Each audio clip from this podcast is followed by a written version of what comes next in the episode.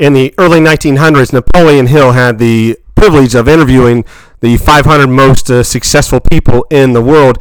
He took the lessons he learned from them took their, their best wisdom for life, put that in a book called Think and Grow Rich.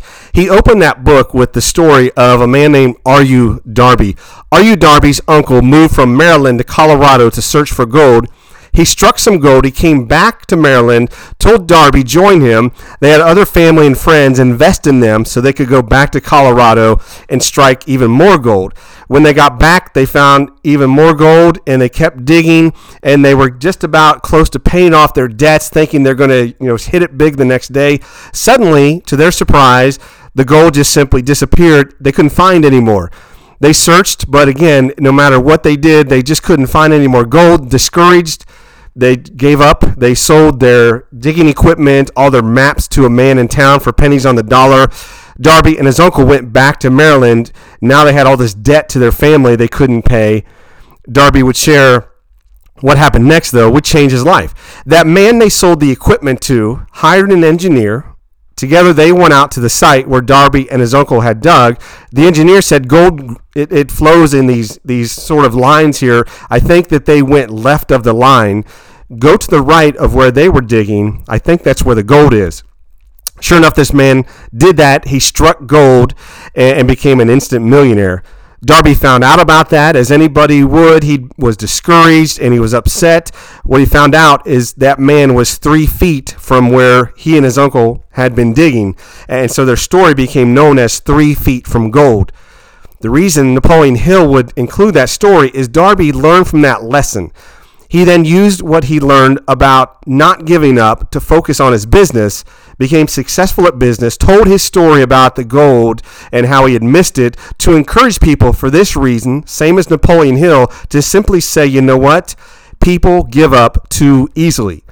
Darby then was able to pay off all the debts he had to family and friends because this time he didn't give up. And Napoleon Hill said, I want to open the book of wisdom with this story so that you understand don't give up. People give up too soon. When we come to this time of, of Easter and the weeks following that, we stop and say, you know, Easter is a moment for each of us to say, if I've given up, walked away from my faith, or given up on my marriage, or given up because of the economy and because of the changes with the virus, you know, what whatever it is, this is a moment to come back and say, you know what? I don't want to be one of those people that gives up. I want to be one of the ones who pushes through and finds the promise of who I am in Christ. Look at Romans chapter 5, just one verse, verse 17. We're going to read each part here, but the first part says, by the transgression of the one, Adam, death reigned through that one. You go back to the story of Adam, we understand he brought death and sin because he had fallen for the Satan's lies. And so again, by one person, transgression and death, sin and death now entered into the world. Here's the thing though. Dutch Sheets says it well. For every evil intent of the destroyer of our lives, God has a restorative process already planned. And that's what you find if you go back to that picture of Adam. As soon as he falls, the, the Messiah is on his way. And that's the promise. Before he fell, Messiah was on his way. Every evil intent of the enemy, God already has a restorative process planned for your life and for my life. That's the beauty of saying, you know what? I understand the promise that he died and that he rose again. And the reasons behind that, we will see much of that here in a moment. You know, Jesus, the, the time when he was preaching in Jerusalem, there were the scribes and the Pharisees, and, and they would criticize him. They would say, Show us more miracles. If you're really who you say you are, we want to see even more. And what did Jesus finally say to them? He said, I'm not going to show you any more miracles except one. That one is, I'll be three days and nights in a tomb, and on the third day I'll rise again. And they couldn't believe that. And so they mocked him even more. And they would say to him, you know, where's God? And then when he was on the cross, even, you remember they mocked him and said, if God is with you, God is your father, then tell him to, to take you down from the cross. John 8 29, Jesus says this to them at that time as they are criticizing him, mocking him, saying, Show us more. Where's God? He says this He who sent me is with me. He who sent me is with me. You know, when everybody else left Jesus, the Father was there with him. You know, people ask, Where is your Father? And Jesus would say, He is with me. He's not left me at one moment of my ministry. He's not going to leave me at one moment as I go to Calvary. He who sent me is with me. And here's the thing, though now that we are in Christ, he who sent us is always with us. As Scripture says, greater is he that is within you than he in the world. Let me show you an example of that. This man here is Will Ford, and he's a businessman. He shared a few years ago another company was suing him he says it, it was an unjust lawsuit. But how do you prove yourself without it costing a lot of legal fees and prove yourself innocent? He said they were coming after $100,000. He was faced with losing his company because of this other company bringing this unjust lawsuit. He sank into depression, said, You know what? I even had suicidal thoughts. He said, I went to a worship service. There was an evangelist going to speak that night. This man walked up to the podium. Before he spoke, he looked at the crowd and said, I need to pray for somebody, and looked right at Will Ford. The woman in front of him thought she was talking to him, talking to her, and so she stood up and said, Yes, I need prayer. And the evangelist said, Sorry, ma'am, I'm talking to the man behind you. He said, Will, step out into the aisle, and he did. The evangelist prayed for him, and Will Ford said, You know, in that moment, I just felt peace and love. And he felt, as he shared in these words, is what God, he said, said to me, William, I'll part a Red Sea to make a way for you. I'll part a crowd of people to let you know how much I love you. That lawsuit came to an end. That other company went out of business. But again, it's a promise of He who sent you is with you. Dutch Sheet says, where God and Satan are concerned, the issue has never been power. God is all powerful. It is always and only a question of authority. Jesus didn't say he had been given all power, he already had that. He was stating he had taken back the authority Adam had lost. What does that mean for you and for I? The devil's going to come along, and we need to know we now have authority in Christ over him, over sin, over fear you know, the unrest, uncertainty in our culture, you know, there's unemployment and concerns about, you know, the virus. But in all things, Jesus said he had snatched back that authority Satan stole from Adam and he's given it back to us. And it's our choice to take that authority and walk in him, walk in him in the way we live triumphant over sin, walk in him in the way that we pray, in the way that we live our life, in the way that we stand in courage and not fear. Napoleon Hill said, Poverty and riches are the offspring of thought. So let's talk about our thinking here for just a moment. As we have said often, what you focus on is what you feel. So even in this time of uncertainty, more than ever, take a moment, answer these three questions. These are something I learned from Anthony Robbins. Just to answer your question, I'm sure we all would say we would find ourselves in each category, but where do you find your focus? Not just here this month with the challenges, but what's your core been for, for generally over your life? Answer these three questions. What you focus on is what you feel. Question one Do you focus more on what you have or what you don't have? When people are honest, most people say they focus more on what they don't have. But what's the answer for you? Two, do you focus more on what you can control or what you can't control? And last, do you focus more on the past, present, or the future? So just think about this for a moment. Do you focus more on what you have or what you don't have? Control, can't control the past, present, or future. Let's put this in perspective. Take somebody that focuses on what they don't have. They're always looking at what's missing. And they also then focus on what they can't control. You know, the economy, the crowds at the grocery, not finding items, you know, whatever's happening. And then they focus on the past with regret. They don't have, can't control, focused on the past. That person is going to live a very different life, uh, a life with challenges and depressions and sadness. You know, we all know people that have gone and they received help with a psychiatrist, but then they, they took antidepressants and they still had that depression. Well, why is that? Because these are spiritual issues that have to be addressed as well. And if you focus on what you don't have, can't control, focus on the past with regret, you're going to have the challenges therein. Take that and compare to somebody that says, you know what, I focus on what I have. I walk in gratitude. I focus on what I can control, my attitude, my decisions. And I focus on the present, actions I can take now to expand, to grow, to contribute, and I look to a compelling future. Very different lives, but you and I can stop and say, you know what? Christ, He's given me authority to walk in Him in life, so I can choose to focus on what I have, what I can control, here on the present as well as a compelling future. Go back to Romans 5, the second part of that verse in 17. Paul says again, Adam, he brought death, but how much more, he says, in Christ do we receive the abundance of grace and the gift of righteousness. An abundance of grace. What does that mean? It means complete forgiveness. What does it mean to have the gift of righteousness? It means you and I in Christ are holy, not because of what we have done, not because we are in any type of religion, but simply because Jesus left that tomb behind, conquering death, hell, the grave, and sin, exchanged his life for ours. So now we are righteous because he is righteous.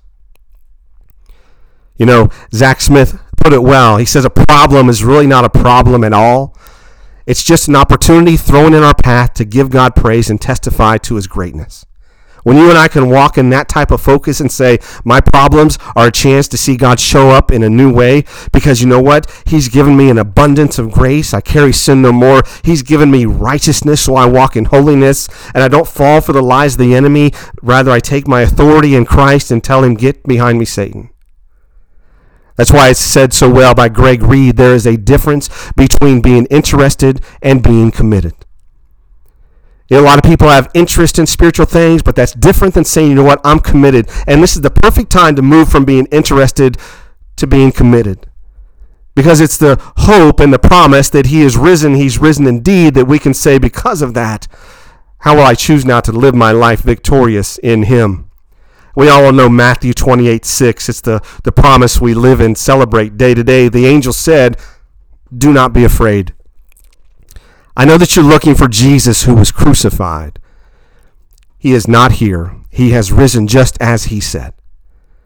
You know, things may be different right now in our culture, but you know what? Jesus is the same, we're told yesterday, today, forever. He is risen just as he has said, and his risen life is now available to you and I to walk in him an abundance of grace and a gift of righteousness.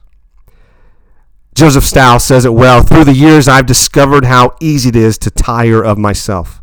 I tire of the insecurities that hound me, of the sins that defeat me, and of the words I wish I could take back. I never tire of Jesus. I find Jesus more compelling than anyone I have ever known. Each day I serve him, he proves to be more worthy of my adoration. That's what it is to walk in him and to know the promise that, you know what, he is risen just as he said. So as we come to this moment, you and I have the choice to say, He offers His life, His life of, of perfect grace and righteousness, and to give us the authority back that Adam lost. And in that authority, we can say, you know what? We stand over fear. We stand over Satan. We stand over sin, and we can walk in Christ. And no matter the uncertainty, the unrest, Maybe you've been dabbling up to this point in spiritual things, it's been an interest, and, you're called now, and you can sense that calling to move from being interested to being fully committed, to say, I reach out, I take hold of his nail pierced hand, and, I follow where he goes. Because here's the thing go back to Romans 5, the last part of that verse. Adam brought sin, Jesus brought an abundance of grace and the gift of righteousness. And he says, Why? As we close here, we now reign in life through the one, Jesus Christ. That word reign is used in Scripture just like we use it today. It means royalty, it means to, to be over. So now in Christ, because he's given us back the authority in life, we reign in life. You now have a royal calling in him. He welcomes you and me to say you're a part of a kingdom now, and you're a son, a daughter of the Most High. You're part of a royal family, and you now are called to live in that victory, reigning in life through Christ. Jesus snatched back that authority, handed it to you and I, and he says, Now reign. Reign in life. It's not about circumstances. It's not about uncertainty. It's not about the past. It's about saying, you know what? I know more who I am in Christ. He would part a Red Sea for me. He enters into my life to show that love and that grace. So here's the moment then I can make a decision to say, I will follow after him. I want to share a final story here by Helen Roseveare that demonstrates all of this. Demonstrates what it's like to reign in life, even in incredibly uncertain circumstances. In fact, what you're going to hear here is a part of her life. At this point, she is a, a missionary teaching at a school of missions, and she's in Africa. Before this, she had been facing violence and just terrible things while out on the mission field, and she continued to serve Christ no matter what had happened. And now she's a teacher, and she was asked by a journalist years after this, because she would write this story down, and he said, Did it really happen just like you said? And she said, You know what? It happened exactly like I said. And I'm going to read her words and just sit back and just for a moment stop and think about the promise of what it is to reign in Christ, abundance of grace, the gift of righteousness. You might be three feet from gold. Never give up. Walk in the authority he offers. Here's Helen Roseveare. One night I had worked hard to help a mother in the labor ward on the mission field. In spite of all we could do, she died. She left us with a tiny premature baby and a crying two year old daughter. We would have difficulty keeping the baby alive as we had no incubator and we had no electricity to run an incubator. A midwife went to stoke up the fire and fill a hot water bottle. She came back shortly in distress to tell me in filling the bottle it had burst. It is our last hot water bottle, she exclaimed. All right, I said, put the baby as near the fire as you safely can. Sleep between the baby and the door to keep it free from drafts. Your job is to keep the baby warm. The following noon, I went to have prayer with the orphanage children who chose to gather with me. I explained a problem about keeping the baby warm enough, mentioning the hot water bottle. The baby could so easily die if it got chills. I also told them about the two year old sister crying because her mother had died. During the prayer time, one 10 year old girl named Ruth prayed, Please, God, send us a water bottle. It'll be no good tomorrow, God, as the baby will be dead. Please send it this afternoon. She added by way of corollary, and while you are about it, would you please send a dolly for the little girl? Now, Helen shared when this child said this, she was not sure what to say because, again, to say amen is a way of saying I agree and she struggled. You know, what do you say when this girl has just made this impossible prayer request? In fact, as Helen would say, she had been in Africa for four years and had never, ever received a parcel from home. She went on to say if somebody did send a parcel, why would they ever include a hot water bottle? We were on the equator. Back to her words she says this Halfway through the afternoon, while I was teaching in the nurses' training school, a message was sent. There was a car at my front door. By the time I reached home, the car had gone, but there on the veranda was a large 22 pound parcel. I felt tears pricking my eyes. I could not open that parcel alone. I sent for the orphanage children. Together, we pulled off the string, carefully undoing each knot. We folded the paper taking care not to tear it unduly. Excitement was mounting. There were 30 or 40 pairs of eyes focused on that large cardboard box. From the top, I lifted out brightly colored knitted jerseys and some bandages. Then came a box of mixed raisins. Then I put my hand in again and I felt, could it really be? I grasped, pulled it out. Yes, a brand new rubber hot water bottle. I cried. Ruth was in the front row with the children. She rushed forward, cried out, If God sent the bottle, he must have sent the dolly too. Rummaging down to the bottom of the box, she pulled out a small, beautifully dressed dolly. Her eyes shone. She had never doubted. That parcel had been on the way for five whole months, packed up by my former Sunday school class, whose leader had heard and obeyed God's prompting to send a hot water bottle even to the equator. And one of the girls had put in a dolly for an African child five months before in answer to the believing prayer of a 10 year old to bring it that afternoon. As the angel proclaimed. He is not here. He has risen, just as he said. I don't know what you are facing, what prayer you need answered, what wound you need healed, what miracle you need to happen. But the message is simply this He is not here, He is risen. Because He is risen, He is always with you. So, moving from interest to commitment, moving from focusing on what you don't have, what you can't control, and the past, to focusing on what you do have, what you can control, and being here in this moment. What would you ask of Him right this moment? the one who snatched back authority out of Satan's hands and handed it to you and me and says, Now you reign in life. He is risen. He is risen indeed.